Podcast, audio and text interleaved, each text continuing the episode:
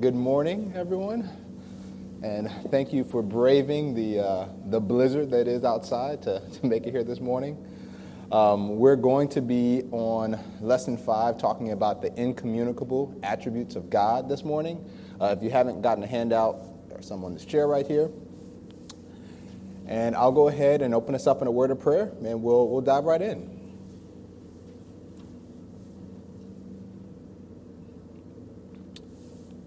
God, as we approach the subject of you this morning and desire to understand you more and to know you more, we ask for your help. You are too great for us. You are too high. You are too majestic and holy and wonderful for us to comprehend. And yet you have chosen to reveal yourself to us through your word, through creation.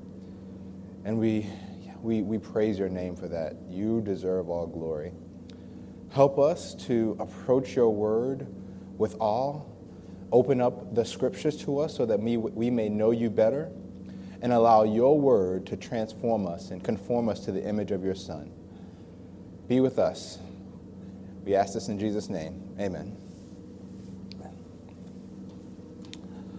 All right, so as we're, we're talking about the incommunicable attributes of God, um, I must confess, just to start off with, that this is a, a really hard and complex subject to talk about. Um, after doing some, some prep work, I felt like I should put on one of those tinfoil hats um, just to try to keep my brain from exploding. And in truth, when we're talking about the specifically the incommunicable attributes of God, um, there should be a sense in which we just we don't get it. We, we can't fully ever understand the depths and heights and breadth and scope of who God is. Um, and yet he chose to reveal himself to us um, in, in, a number of different ways. And so even as we seek to understand him through his word this morning, um, we should remember that uh, as, we're, as we're reading and um, looking at verses and passages, that there will just be aspects that are just really hard to comprehend or grasp. Um, I thought it'd be helpful, even as we, we start to think about this, just to ask a question. When you think of before the beginning, before Genesis 1 1, the heavens and the earth, what do you imagine? What do you picture when you think of God existing and being before he made anything? What, what, what picture pops into your head? You can feel free to answer this. You said whiteness and nothing? You said blankness? So, so darkness and, and nothing is just God. Okay. Anyone else?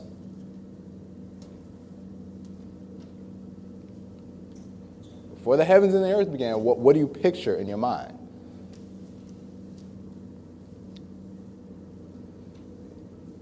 And it's helpful to sit there and think about that for a, a second because everything we talk about God was true before he made the heavens and the earth. So everything we share now was true about God before um, in the beginning. And so when we start to try to imagine God before that, we, we start to imagine him without a lot of the things we see around him that we use as lenses for who God is. Um, you know, people think of darkness and, and God just dwelling amidst, amidst that and um, God existing in, in, a point or area uh, of space and, and time that he created. But even the concept of time did not exist until God made it. So when we think of ages past and God existing for eternity, well, there was no eternity because He had not even created time yet. When we think of the bounds of space and God existing in this in a universe and a cosmos, that's not even true because God had not set the limits on existence and space yet. So even as we think about um, scientists talk about the how big the universe is, um, that did not exist. There was no space. God existed before that and above that. He made that so that we could exist and dwell in that. And so as we as we go through um, a lot of these, just think about the fact that what we're talking about is true of God, and He made them for us to even be able to comprehend who He is. So um, next week we're going to be talking about the communicable attributes of God, but just to understand the difference um, you can look at that, that top section there. The incommunicable attributes of God are those that make him utterly unique and are not found or found only in small traces in creation. To put it briefly, the incommunicable attributes are those less shared by us, and the communicable are more shared by us. So as we think about um, God's, God's graciousness and, and mercy, um, even His holiness, those are some of the things that we can share and, and part with God. But what we talk about today is wholly unique um, and only can be ascribed to um, the God of the universe. Isaiah 40, 25 through 26. To whom then will you compare me, that I should be like him, says the Holy One? Lift up your eyes on high and see who created these. He who brings out their host by number, calling them all by name. By the greatness of his might, and because he is strong in power, not one is missing. And so, through uh, yeah, the inspiration of the Spirit, Isaiah here um, speaks about God um, using words that God gave him for us to just get a glimmer of how we should see the Holy One, the great God. Um, someone else put it like this Shai Linne, uh, his control is absolute. He lets the spotlight shine, and his holy attributes stretch the finite mind. And so our minds are finite. We only have so much of a, capac- a capacity to understand God, and yet we will be stretched as we think about who God is. It may seem like I'm belaboring the point, but it's important for us to understand as we approach who God is that this is hard and it will stretch us. Um, I've listed here 14 different incommunicable attributes of God. Um, certainly, you can talk about less and spend more time. You could even um, possibly highlight some more that might exist. But this will be a good start for us, and we'll see how many we can get through. Um, what we will endeavor is to talk about uh, that attribute. We'll um, give a framework for it, go through some verses, and then if there are any questions or even comments or reflections, um, we can share those. So, the first thing we'll talk about is God being sovereign. God being sovereign. I will do all that I please. Um, can someone turn to Psalm 135 6? and someone else pick up Ephesians 1:11. So Psalm 135, 6 and Ephesians 1:11. And we talk about God being sovereign. Uh, we need to think that God is the supreme being of the universe. God precedes and is above all things. Everything that exists is under God's rule and authority. Everything that exists is under God's rule and authority. Can someone read uh, Psalm 135, 6? whatever the lord pleases he does in all deeds Thank you.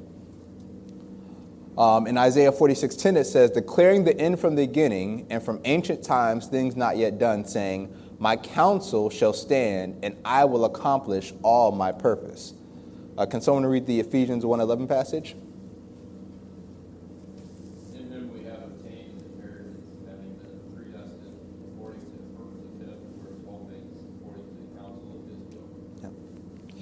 And then Daniel 4:35 says, "All the inhabitants of the earth are accounted as nothing, and he does according to his will among the host of heaven and among the inhabitants of the earth. And none can stay his hand or say to him, "What have you done?" So those are just a few of the verses that talk about God being sovereign and uh, his dominion and rule and authority and power over all things.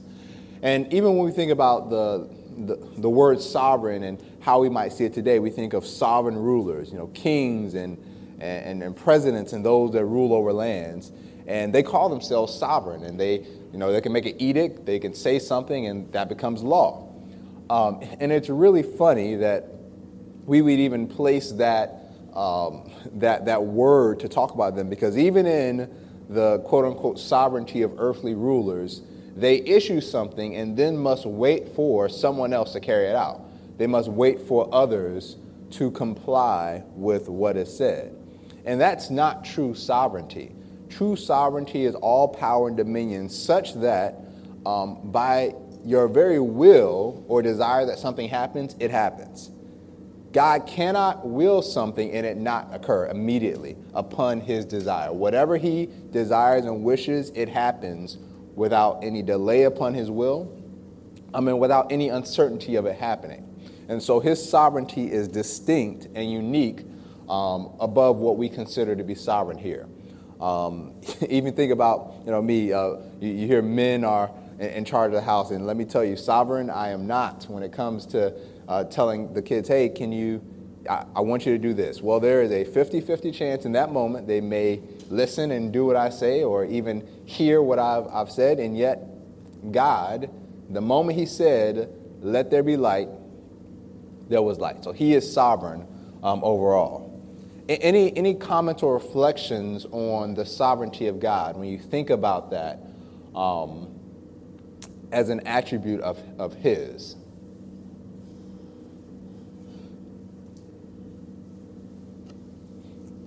Good. Well, then we will go on to the next one God being omnipotent. God being omnipotent. Is anything too hard for the Lord? Can someone get to or read Genesis 18 14? Genesis 18 14.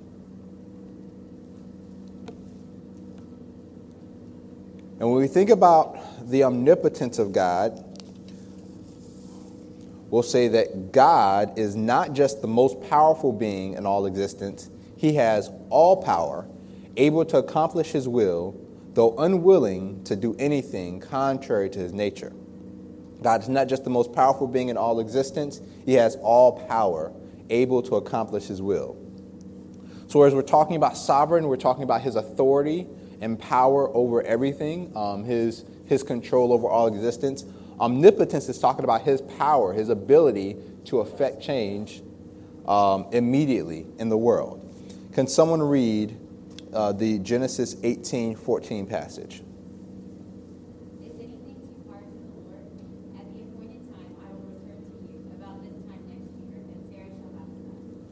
So that particular passage is talking about um, Abraham and, and Sarah and them desiring to have a child and, and not being able to. And yeah, the statement is made is anything too hard for the Lord? At the appointed time, I will return about this time next year, and Sarah shall have a son. So God has the power of life and death. Um, he has the power of creation. Um, he has all power, and so anything that he wants to occur can occur. Um, Augustine says it like this in his Confessions God is the absolute sovereign ruler of the universe. If anything were to ever happen apart from his rule and decree, then he wouldn't be omnipotent. So God's sovereignty is displayed in his omnipotence, and his omnipotence shows he is sovereign. So they're, they're, you see them somewhat tied together here, and all of his attributes um, work together perfectly, um, showing who he is.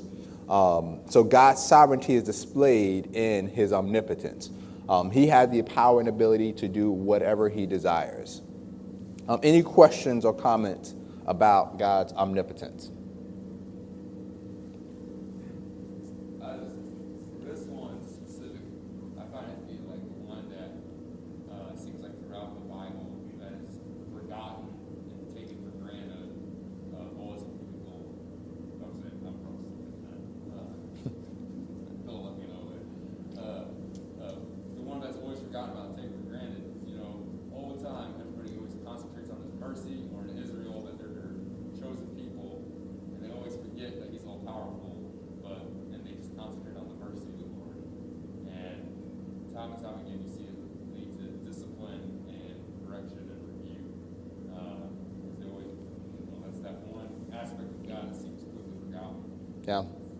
It, it's very true. And when we think about the attributes of God, we have a tendency to highlight and dwell on the particular ones that we like best, that we think impacts us more, when that's really not how we should think of God. His attributes are all equally seen in who He is. He is, um, it's not that God is the sum of His attributes, He is His attributes. Um, they blend and are, are Him perfectly all at once in balance of who he is. And so when we think about God's mercy or, or righteousness um, more than his omnipotence, sometimes I, I think uh, what you're talking about, it has the effect of shrinking God in our minds and his, his awesomeness and his ability to control and affect all things. So yeah, as we as we think about God, his mercy, that, that makes God more approachable to us. But as we'll see later on, God dwells in unapproachable light. Um, and we should really see him as the God that, in the blink of an eye, could wipe you from existence. And not that you were here and gone, that no, you never existed. God has that level of power. Um, it's funny, you think of the Bible passage in the Old Testament where um, the Israelites were fighting, and um, at God's command, the sun stands still in the sky. For how long? Anybody remember how long it stood still? I think it was 12 hours. Um, I think that the sun stood still in the sky. Um, and, and, scientists have, have, remarked on that passage that, well, no, if the, if the earth stopped spinning, everyone would instantly fling off of the planet because just that force would cause them to, to fly off. And yet God, at his pleasure, did that. It's not, it's not conjecture, it's not some kind of picture or analogy. God caused the earth to stop and the sun to stand still. Um, and you can read through the Bible just other awesome things that he did, and they occurred by the, his power. So God truly is able to do anything that he desires. Any other comments on God's omnipotence? All right, next we'll talk about God's omniscience. God's omniscience. Can someone turn to Psalm 139, 1 through 6? Psalm 139, 1 through 6. We talk about God's omniscience. God knows everything of the past, present, and future. God knows everything actual and potential. Not only does God know all things, God also cares about everything and everyone. God also cares about everything and everyone. So we only have a certain capacity to know things, and then an even smaller capacity to care about them. Um, there are probably a dozen different facts floating around in your brain right now that you know and could care little about, which you possibly did not know um, floating around your head. And yet God knows everything at once, both that exists right now, that will happen, that potentially could happen. He cares about every detail of His creation, of your life, even your thoughts that He knows He cares about. 1 Kings 8, uh, 839 says, Then here in heaven, your dwelling place and forgive and act and render to each whose heart you know, according to all his ways. For you, you only know the hearts of all the children of mankind. Can someone read the Psalm 139 passage?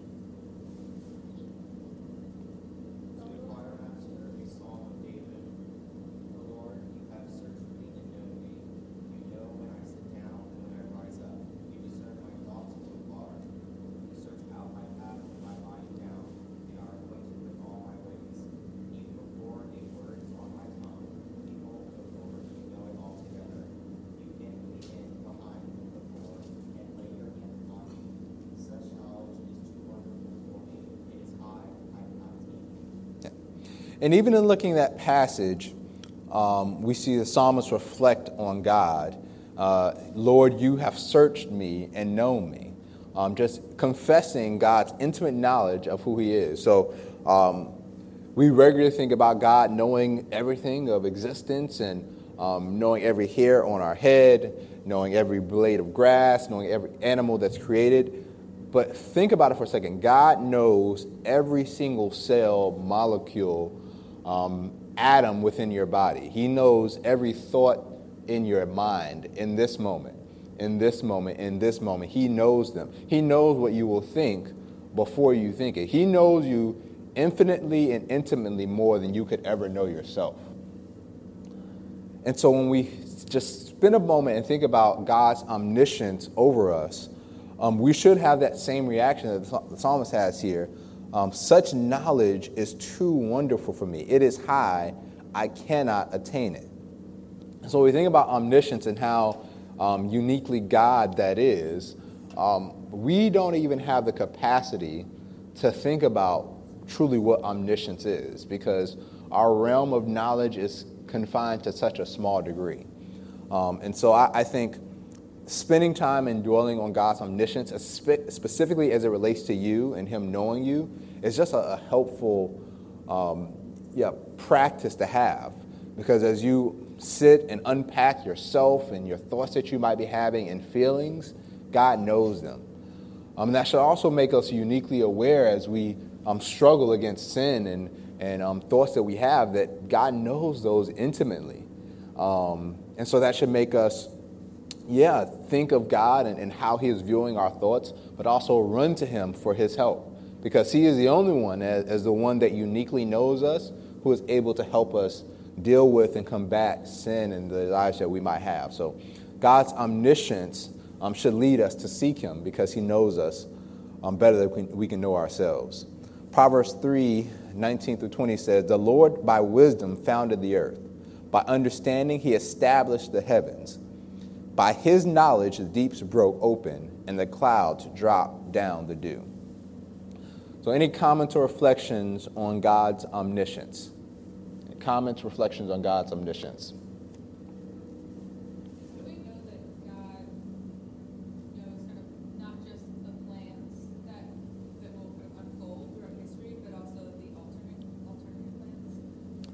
Yeah, so, um, and, and, that's, a, that's an interesting concept. So, if you think about it, there are, in reality, and here, here's where you get really, um, really hard to comprehend, there are no alternate paths of what may happen because only what God decrees will happen. So, in, in one sense, there's no this could occur or that could occur. Only one thing will ever happen, and that's exactly what God wills. Um, so when we think about, you know, how does God know what potentially could happen, we see that in his word when he provides warning to his people of if you do this, this will happen, and they're allowed to turn from it. So in those moments, God says, hey, this is the path that you could take if you acted this way. You will still do according to God's will because He is sovereign, He's omnipotent.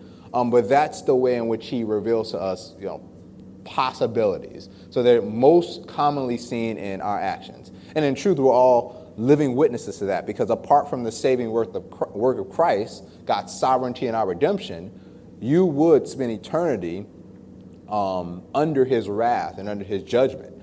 Um, so that is a quote unquote possibility. Yet God, being rich in mercy and love and grace and being omnipotent, has the sovereign power and ability to predestine us to salvation. So that's kind of how we can see that. Does that kind of answer your question? Any other thoughts or reflections on God's um, omniscience?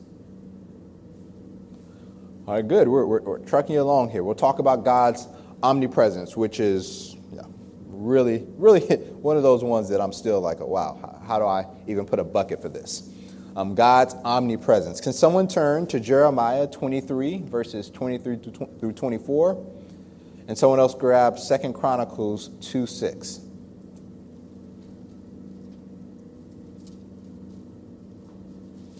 So, um, as we think about God's omnipresence, God is always present in all places, but God is not in all things. It's called pantheism. So, God is always present in all places. So, whether you are sitting here this morning, whether you're out in your car, whether you are asleep in your bed, um, whether you are um, in the space station, whether you are in a submarine, uh, God is in all of those places and everywhere else we potentially could not be. Um, but He's not in all things. So, God is not in a tree, He's not in a drop of water. Um, God is not in a person until that person is born anew of God's Spirit and through faith in, the, faith in Jesus Christ.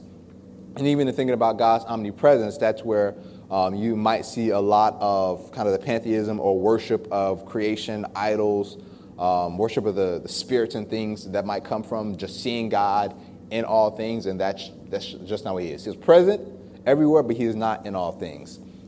Can someone read the Jeremiah 23, 23 through 24 verse, verses?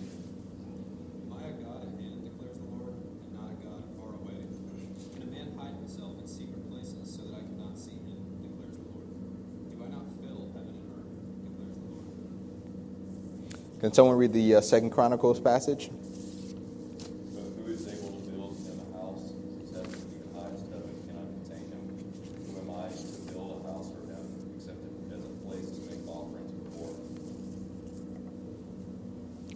Psalm 139, 7 through 12 says, Where shall I go from your spirit?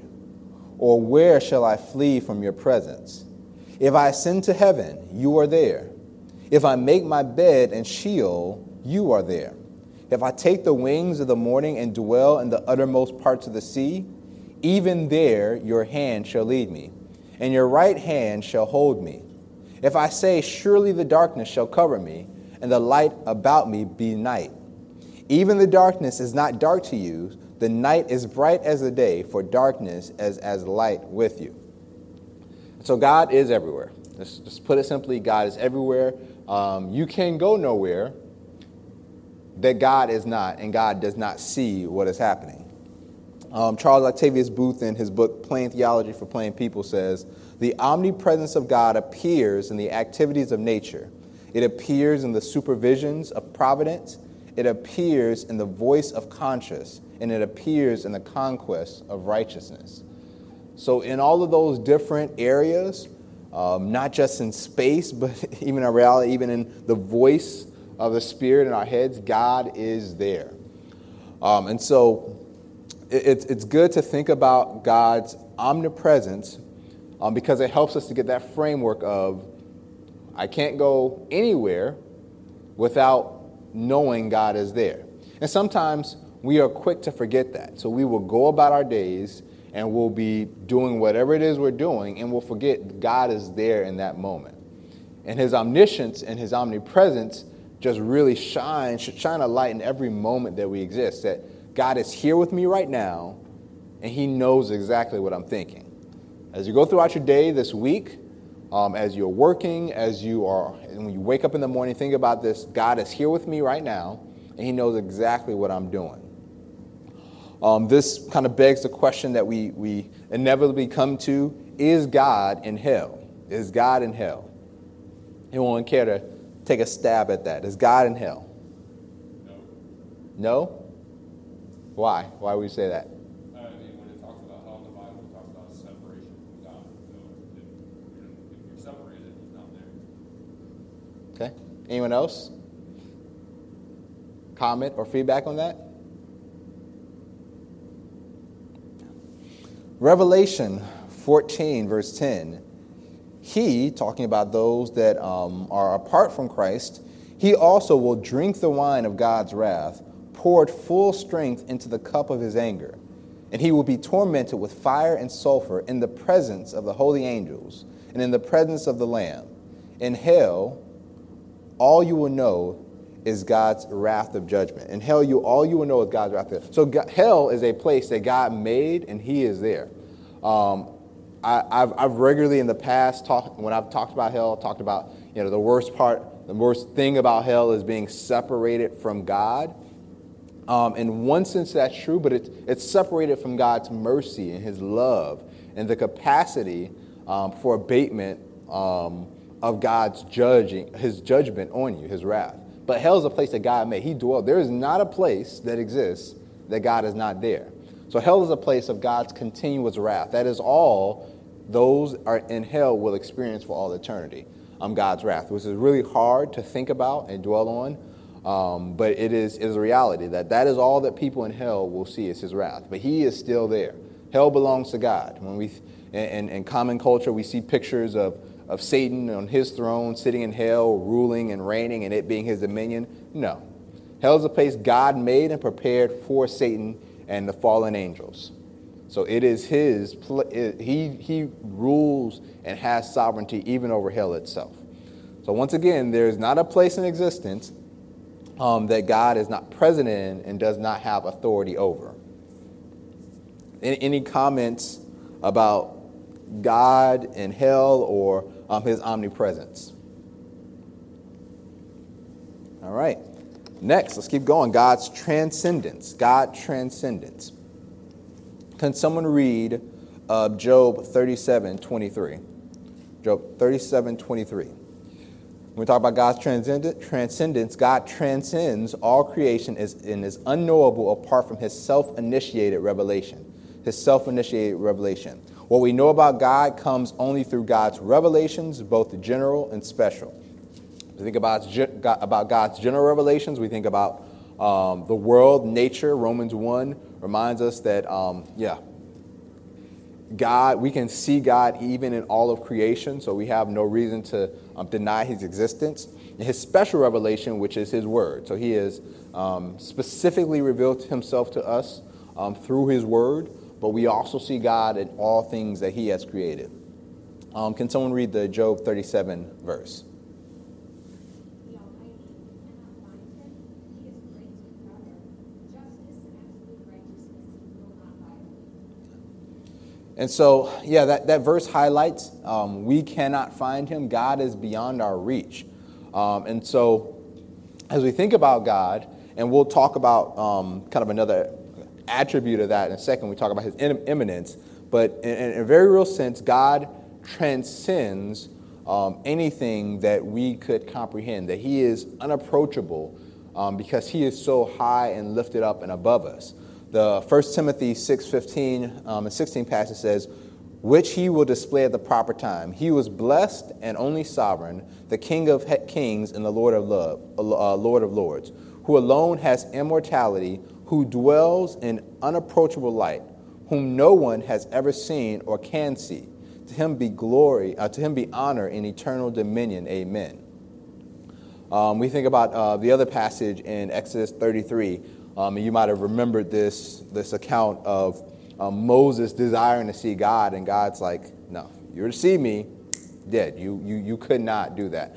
Um, I, will allow you to hide in this rock, and I'll pass behind so you can see my back. And that's about all that he could um, see. And so I think it's, it's helpful for us, especially in a culture where we, yeah, once again, we, we minimize God and make him smaller. Um, and, and, we think of God as, as you know, our, our friend and, and easy, accessible, attainable, there's still a very real sense that God is transcendent and above us, um, and we should approach Him with a right amount of reverence. Um, God is holy, um, which is another attribute, and He is set apart, and, and truly we see that in His transcendence, His, his being above us. And any comments on that before we move on to the, uh, the next one? So even as we talk about God's transcendence, um, we also talk about God's immanence. Um, can someone, uh, we're going to read all three of these. Someone uh, turn to Jeremiah 23 23. Again, we, we referenced that before. We'll read it again. Uh, can someone read Colossians 1.17 and then someone else Psalm 145 18? Psalm 145 18.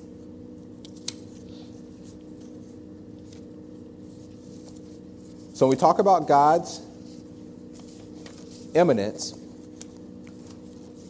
God is active in this world and our daily lives. God cares about every aspect of our existence and invites us to welcome his guidance, grace, and love.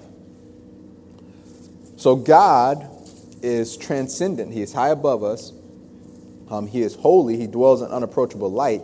And yet he is present in what he has created. He is present, He cares. He is a God that's near. Uh, can someone read the Jeremiah 23 23 passage?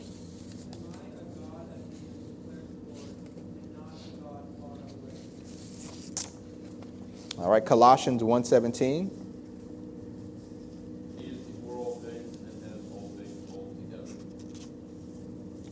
And then Psalm 145, 18.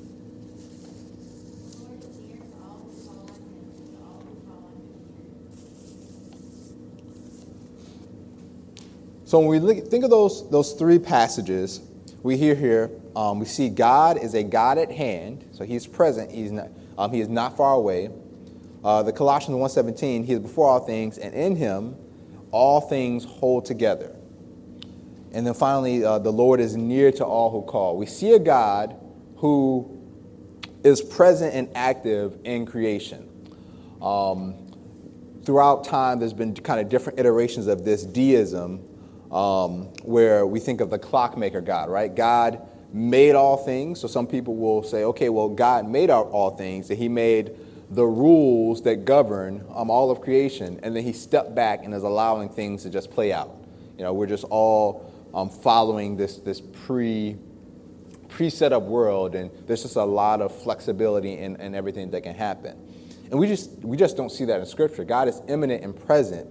Um, and everything that exists. In fact, he holds all things. So um, there's not a snowflake that falls, even as we're um, seeing that fall outside. There's not a snowflake that falls that God um, is not immanent and near and, and, involved with being created and falling down. So he is an immanent, he, he's a God that is at hand. And, he, and that really should cause us to, to think about how much God cares about creation. Um, I, I, mentioned before, we only have a certain capacity to care about the things that happen around us. Um, and how can we comprehend a God that cares about all things at all times? You know, just, just think about that. Um, God cares about the things that happen to us that we may not even care about as much. So, um, every moment of discomfort that you feel, every, every pain that you have, um, every, every heartache, um, every loss, every joy, every moment of happiness, um, every point of separation you have from someone, God is an immanent God that is present and cares about those things, and He is holding the whole world um, together. So just take moments, um, even now, and, and especially during this week, to think about God's immanent. God is a God that is at hand. Um, and that should greatly aid you in your prayers um, as well. That as you pray, you're not praying to a God that is just transcendent and high above. He certainly is those things, but He is also a God, God that is immanent, that is near and at hand.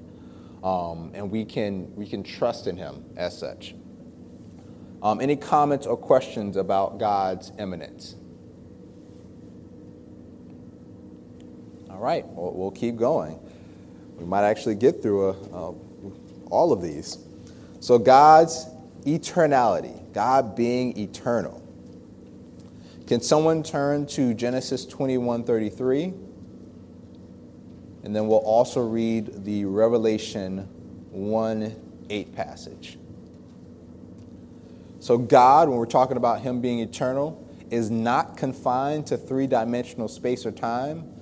God never had a beginning, God will never have an end. So God never had a beginning, and God will never have an end.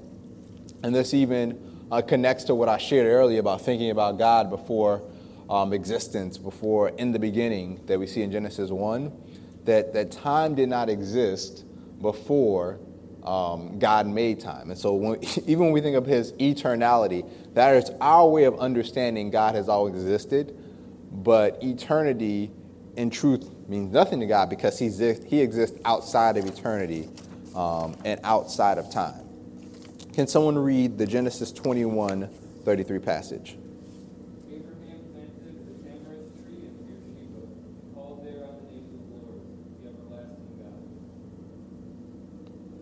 Right. Uh, Nehemiah 9 5 says, Stand up and bless the Lord your God from everlasting to everlasting. Blessed be your glorious name, which is exalted above all blessing and praise. Um, and then in John 8 58, um, Jesus said to them, Truly, truly, I say to you, before Abraham was, I am, which have been really striking um, to uh, Israelites because Abraham was the beginning of their, their, their creation. You know, that Abraham was the one in which God made the initial promise. And so for them, when you go back to Abraham, you're like dropping the mic. Like that is, that is a beginning. Um, even though they, they would have had um, the accounts of the creation, Abraham still conceptually was the beginning. But Jesus strikingly said, before Abraham was, I am. Not I was, I am. Uh, can someone read the Revelation 1 8 passage?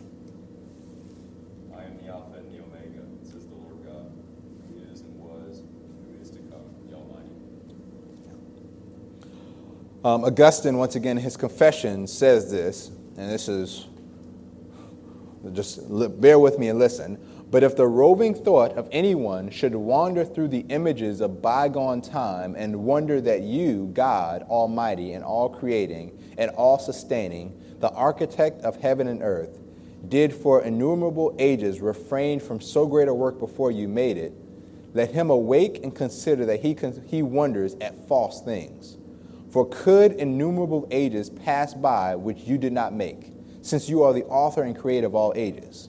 Or what times should those be which were not made by you? Or how should they pass by if they had not been? Since therefore you art the creator of all times, if, it, if any time was before you made heaven and earth, why is it said that you refrained from working? For that very time you made, nor could time pass by before you made times. Was that confusing to anyone? Anyone? Yeah. It should be confusing. When we think about God's eternality, um, the best way we can comprehend it is God is I am. God is I am. He has always been I am. When he revealed himself to Moses, he said, I am who I am. So, God being eternal means God is existent. He has always existed, He is always present. Um, which I think we, we get to the, the finiteness of our minds because we can only think of things in, in, in terms of time. We always think of a beginning and an end, and that is not, not the way we should think of God. He just is. Um, he just is. He is eternal. Um, any comments or reflections on God being eternal? Um, and, and, I'll just comment I love the Revelation 1 statement, what, what God says I am the Alpha and the Omega. Um, God uses the name Alpha and Omega for our benefit uh, because He has no beginning and He has no end. So God says, for, for me to help you to understand, I'm just going to, I am the Alpha and the Omega. I am your beginning and your end. Because he has no beginning, he has no end. All right, so God is eternal. God is also infinite. Um, and just to talk about this, um, this is um, for us very closely aligned uh, to God being eternal, at least as, as, far as we can comprehend it. Um, when we think about God being infinite, um, God is unlimited. Um, this is probably one of the hardest attributes of God that we can comprehend. We're finite beings, and so we, by nature, cannot comprehend infinity. Um, we have a little symbol, the sidewards eight, that we use to, to talk about infinity, and yeah, every time I see it, I laugh because God would probably laugh at our notion of infinity. He is not bound by anything. Um, Psalm 91 and 2 Lord, you have been our dwelling place in all generations. Before the mountains were brought forth, wherever you have formed the earth and the world, from everlasting to everlasting, you are God. So, not only do, uh, when we think of God's eternality, we probably think a little bit more about time, but when we think of infinite, we think of Him dwelling everywhere, Him, him um, being existent in all times. And then, even beyond those scopes of our understanding, God is. So, God, God is infinite. Um, God is also immutable. God is immutable. Can someone turn to uh, Psalm 102, verses 26 through 27, and someone else grab the Hebrews 13, 8 passage? Hebrews 13, 8.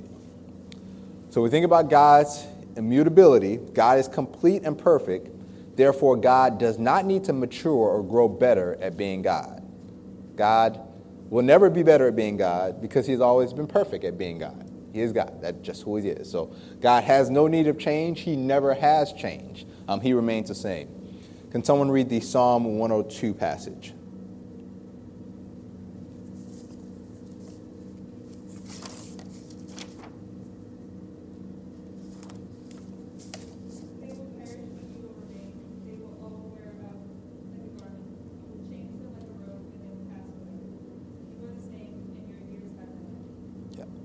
Psalma professes that um, God will remain um, and he is the same.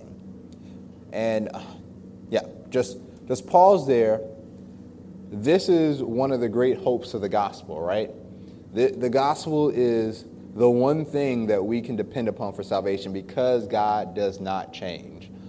Um, because God does not change, for those in Christ, our salvation is assured. God's immutability is one of, I mean, I don't want to highlight any of his attributes over the others, but in the, in the peculiar work of salvation, it's one that we should hold very sweet because we can trust and depend upon a God that does not change. He is not whim to any um, winds that may blow. We can trust that the same God um, that created the universe is the same God here right now. He, he never changes. Um, Malachi 3 6 says this for I, the Lord, do not change. Therefore, you, O children of Jacob, are not consumed. How powerful is that?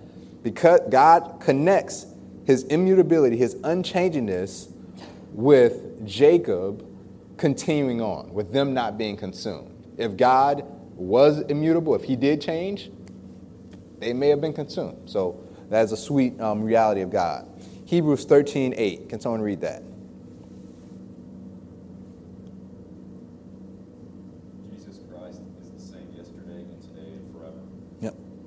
And we see here, ascribed to Christ. Jesus Christ, who is God, is the same yesterday and today and forevermore. Um, once again, from the book Plain Theology for Plain People, um, we foolish, erring creatures are filled with uncertainty, vacillations, changes, but those come out of our imperfections. We need knowledge, wisdom, and holiness. Change belongs to man, not to God, who is perfect. So change belongs to us, but it does not belong to God. He has no need of change because he will never change. Any questions or comments on that? So, like, how should we think of then God's immutability? Passages like when Numbers, you know, when the spies come back and, and give the bad report, and God says, you know, all right, uh, because of this, you know, these rebellious people, I'm just going to destroy them all. And Moses, I'm just going to restart a new nation uh, with you. Moses goes, no, no, no, hold on, God, you know, please, you know, you know, begs not to do it. God goes, okay, fine. Um, I will save these people because you asked me. Um, so how should we think about, you know, God's immutability where the way the narrative plays out almost seems like, you know, God changes his mind and relents to Moses' request. Yeah, all right. Uh, God's preeminence, we can talk about that. No.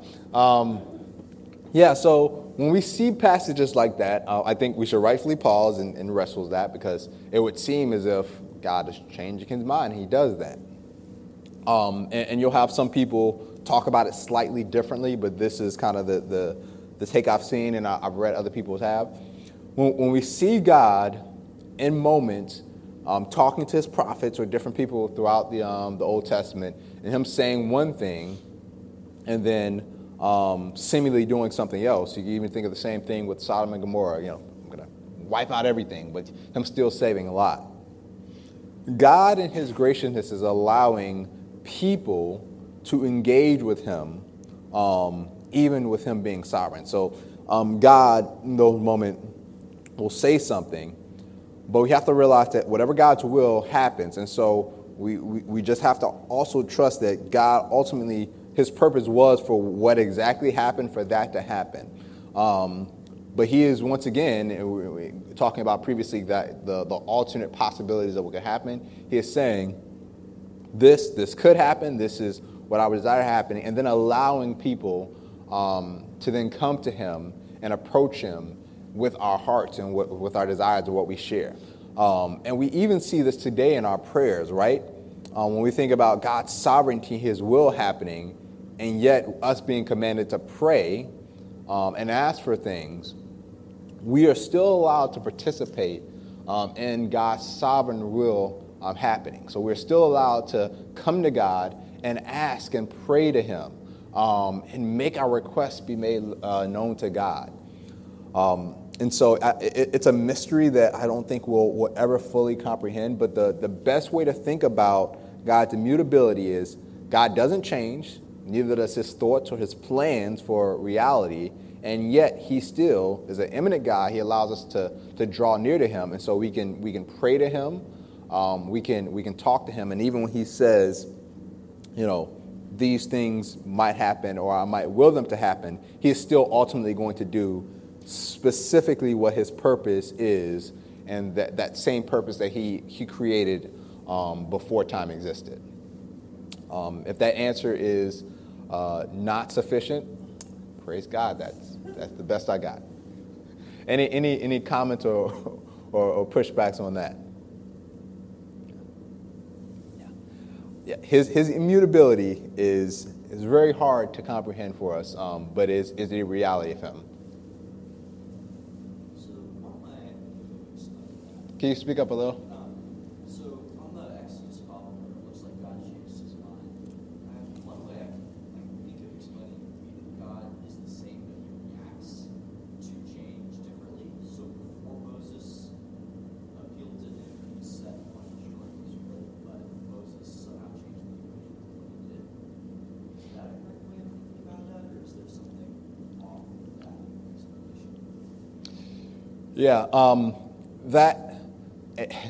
and this is where I think we sometimes get into the limitations of even human language because it's, it's tricky to describe it that way.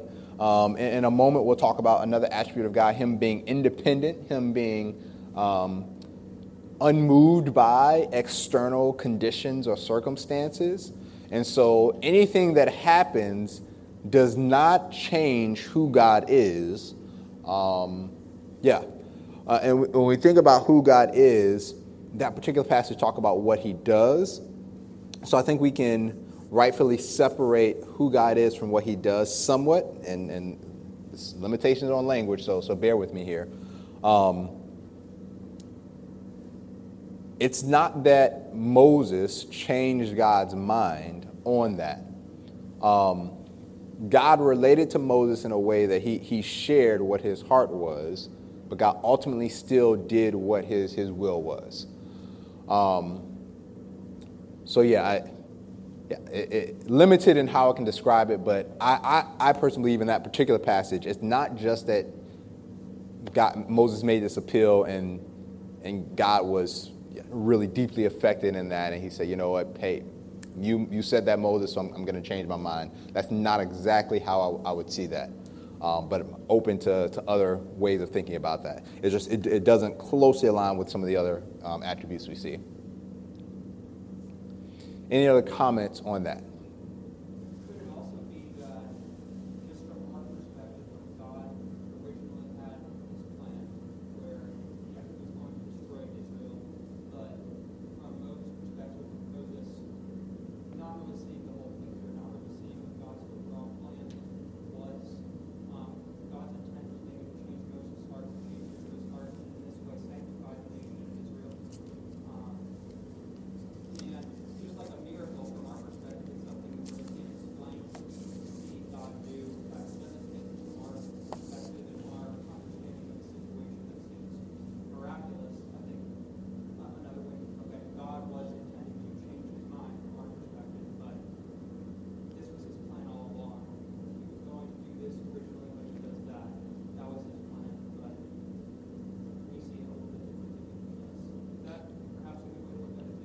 Yeah, I, I, definitely think that's that's a, a, way that we can look at it. Um, it's just hard to to narrow down specifically. Well, that's exactly what happened. It could be, it could be multiple things. I mean, we're, once again, we're talking about an infinite God that, um, in any given moment, um, is accomplishing all of His purposes all at once.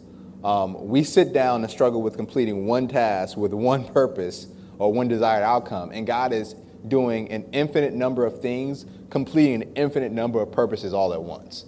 So, yes, God could be doing those things and a million other things all in, in that same moment, and we just can't comprehend it. So, yeah. Um, spend some time, read those passages, read some other passages about God's immutability. It is it's hard to comprehend, but we should, in that moment, just trust in God's word that He does not change um, and, and rest in that. So there are, are several other um, attributes that we want to talk about, and I'll highlight a few just for the sake of, of time here. Um, God being preeminent, um, all things were created by Him and for Him. Um, all things were created by God and for God. He is central to existence, surpassing all others. So when we talk about God's preeminence, Him being central to the narrative of reality, it being all about Him and for Him. Um, the Colossians 1.15 passage talks about that. Um, Exodus 15, 11, who is like you, O Lord, among the gods? Who is like you, majestic in holiness, awesome in glorious deeds, what uh, doing wonders? Um, so God is preeminent. He is above all things, and they were created for him. So he is central um, to reality. Um, God is independent. He does whatever he pleases. Um, this relates a little bit to his his omnipotence, his power, but um, this talks specifically about him being independent. God has no need to act based upon outside forces apart from his own will. He does not act upon outside forces apart from his own will. Uh, Psalm 115, 3, our God is in the heaven, he does all that he pleases. Um, John 5, 26, for as the Father has life in himself, so he has granted the Son also to have life in himself. God has life in himself. He is independent. He does not need anything to exist. Um, Uh, another passage says, um, if, if I had need of water or drink, would I ask you? Um, I think it's in Job. Um, Shylin says it like this um, Our God is in the heaven. Uh, the perfections of God are not affected at all by human opinion. Everything in the universe is under his control and his uh, rule and dominion. Um, there's nothing in the world that could ever come to pass at last unless he first decreed it. So he is completely independent uh, from any outside forces. God is also incomprehensible. Um, can someone read or go to Job 36 26? Um, can someone read Job 36 26? We talk about God's incomprehensibility. Um, the, um, this is no singular aspect of God. There is no singular aspect of God that we could ever fully understand. We know God as much as He reveals to us, us which He does based on His pleasure. Um, it's good to pause and think about God's incomprehensibility because it uh, helps us, even as we talk, think about God, that God is still incomprehensible. And we, we, He revealed Himself to us, we talked before, through nature and through His Word. Um, but we're still limited in how much we can understand him.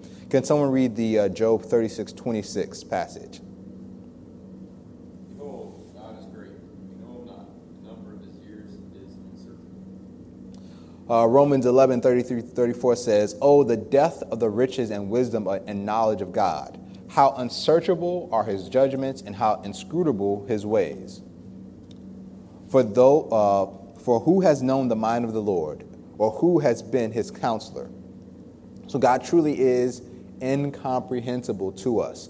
Um, and that should not make us uh, read our word less and desire to, to know him more, uh, know, know him less.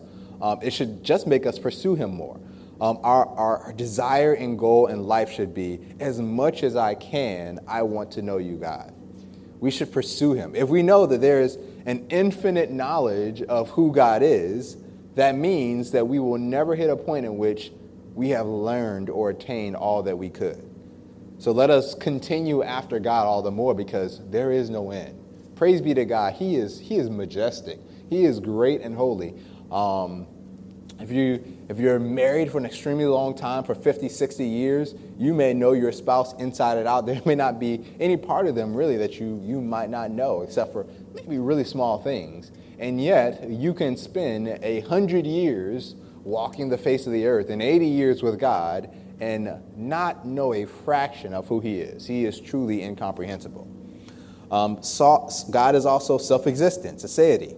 Uh, I am who I am. We said that before. Exodus 3:14, God said to Moses, "I am who I am." And he said, "Say to this, say this to the people of Israel, I am has sent me to you." Isaiah 46, 9, Remember the former things of old, for I am God, and there is no other. I am God, and there is none like me.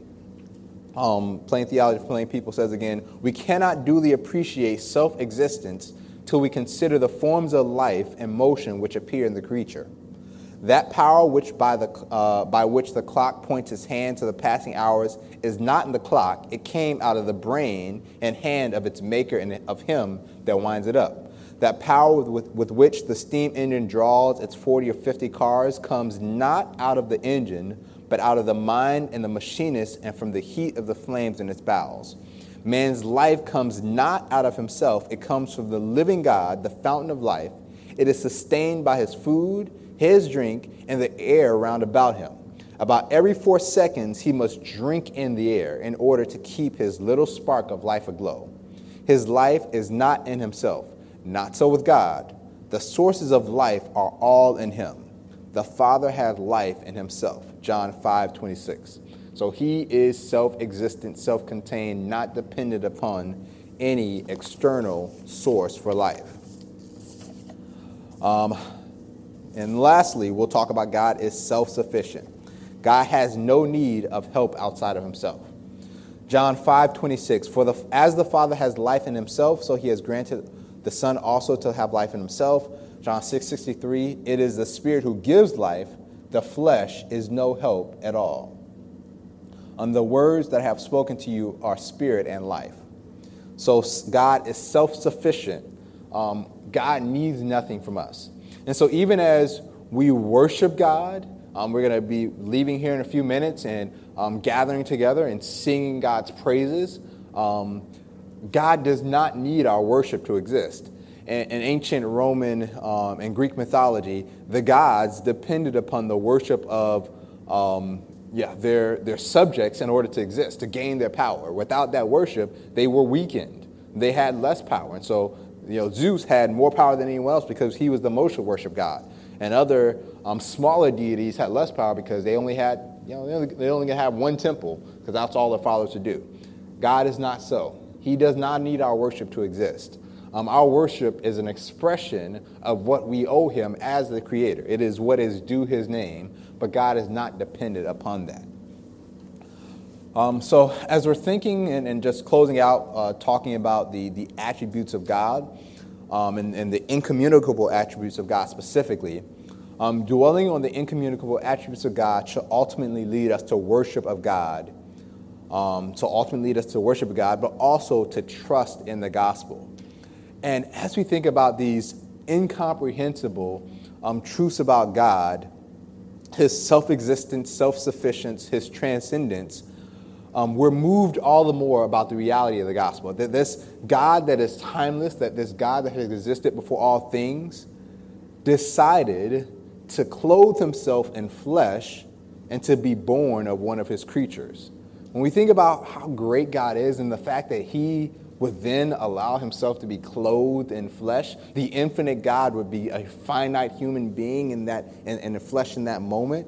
It's amazing.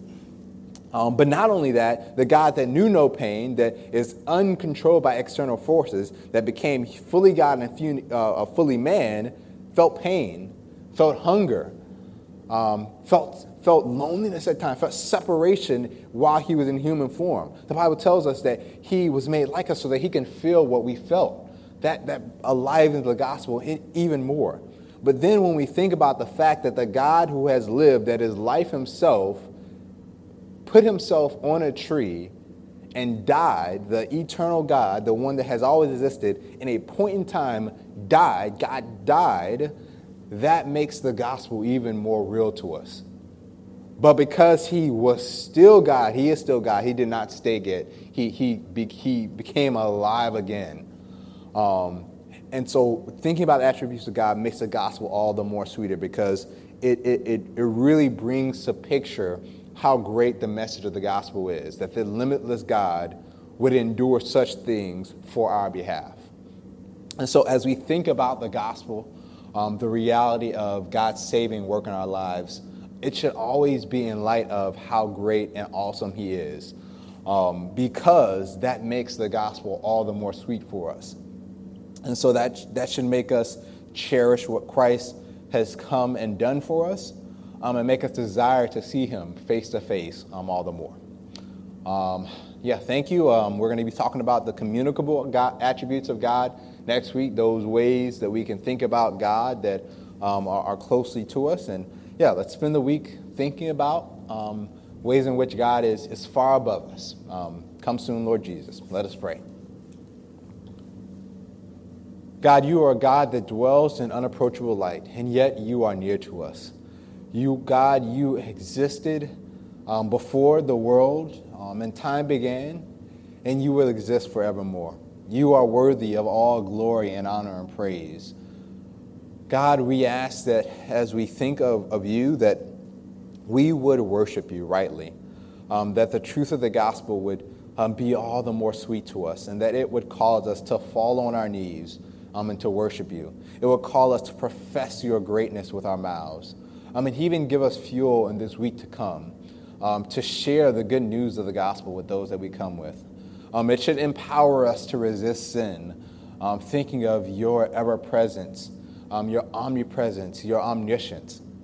Use the truth of who you are um, to make us more like Christ. God, we pray as we um, yeah, gather and, and talk and, and pray through your word and, and dwell on James 1 that um, we would see that in light of your greatness. Come. We ask these things in Jesus Christ. Amen.